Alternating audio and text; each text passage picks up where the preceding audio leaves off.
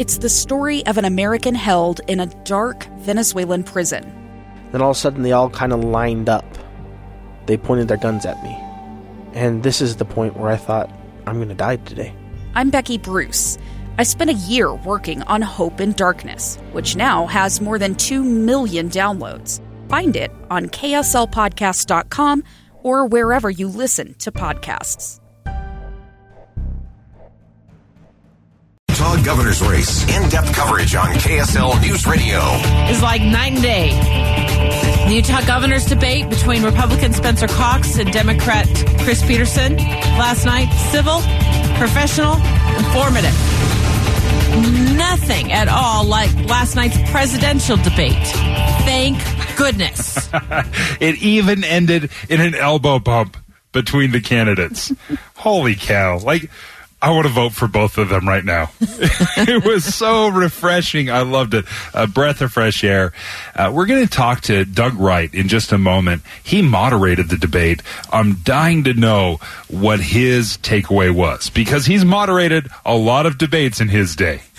About the only topic that maybe got a little spicy was COVID 19. Uh, Democrat Chris Peterson criticizing the state's handling of the pandemic. It's about saving people's lives. People's uh, jobs are on the line. Small businesses are collapsing. And it was clear to me that our coronavirus response was careening off track. And in fact, it did careen off track. But Republican Lieutenant Governor Spencer Cox saying we're doing better than most states. Every time I start to feel bad about where we are as a state, I talk to my colleagues uh, across the country, and they will tell you that Utah is doing it the right way. We're working together, and we're going to continue to lower the, the rate of spread of this virus and save lives.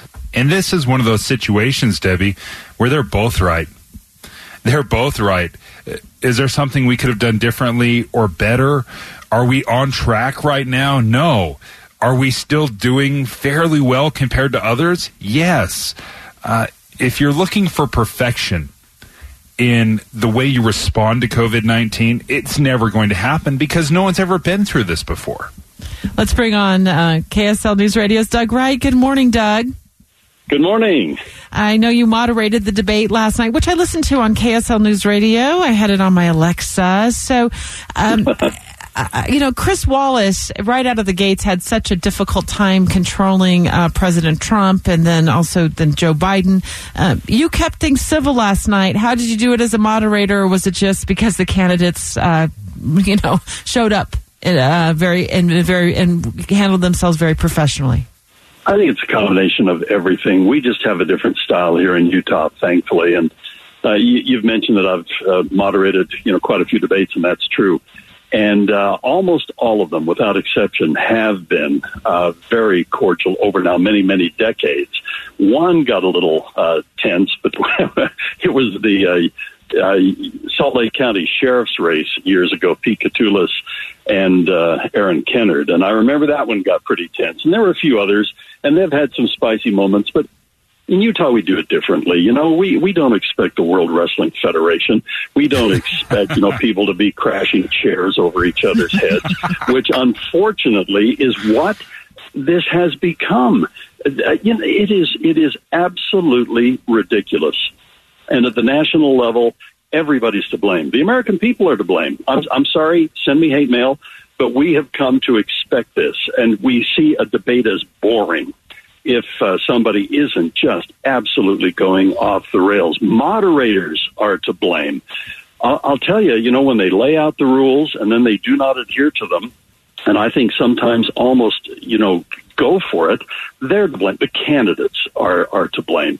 The, the whole environment today where we are just steeped in controversy and snarkiness and calling names and we absolutely sit back and relish. We'll turn off a perfectly good, you know, television program or radio program that is enlightening us and we'll, we'll want to see the blood sport instead. So there's blame to be, to be seen everywhere.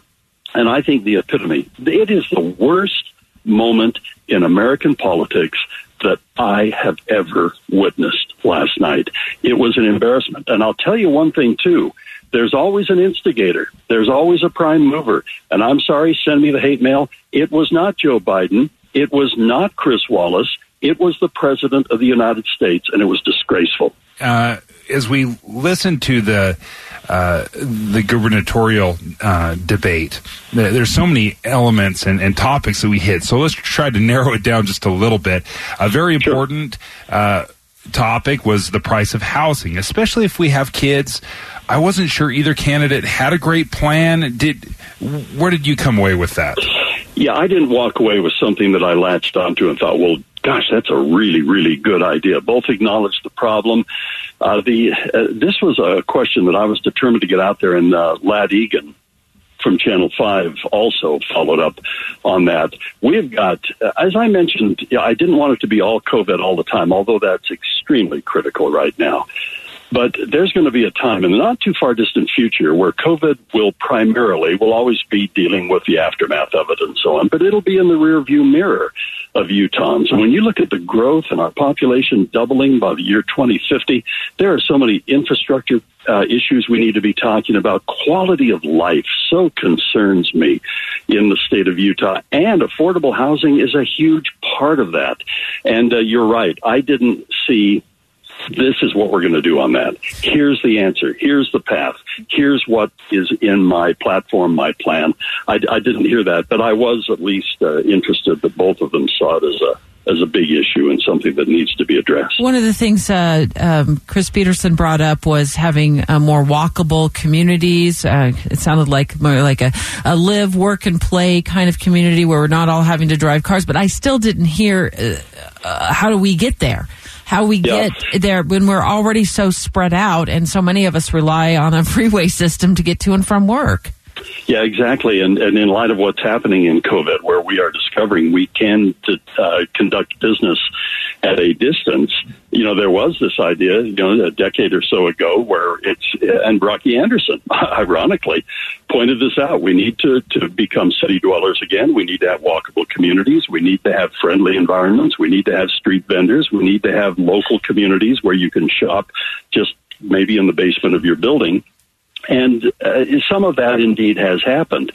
But what's going to happen now? I think many people have said, you know, I can, uh, you know, move down to wherever, fill in the blank, and uh, rather than going to downtown Salt Lake City or downtown Provo or some urban area each and every day. So, yeah, I, again, not a lot of plans on that, but certainly that walkable community concept and the not having to have two cars uh, is is probably part of our future.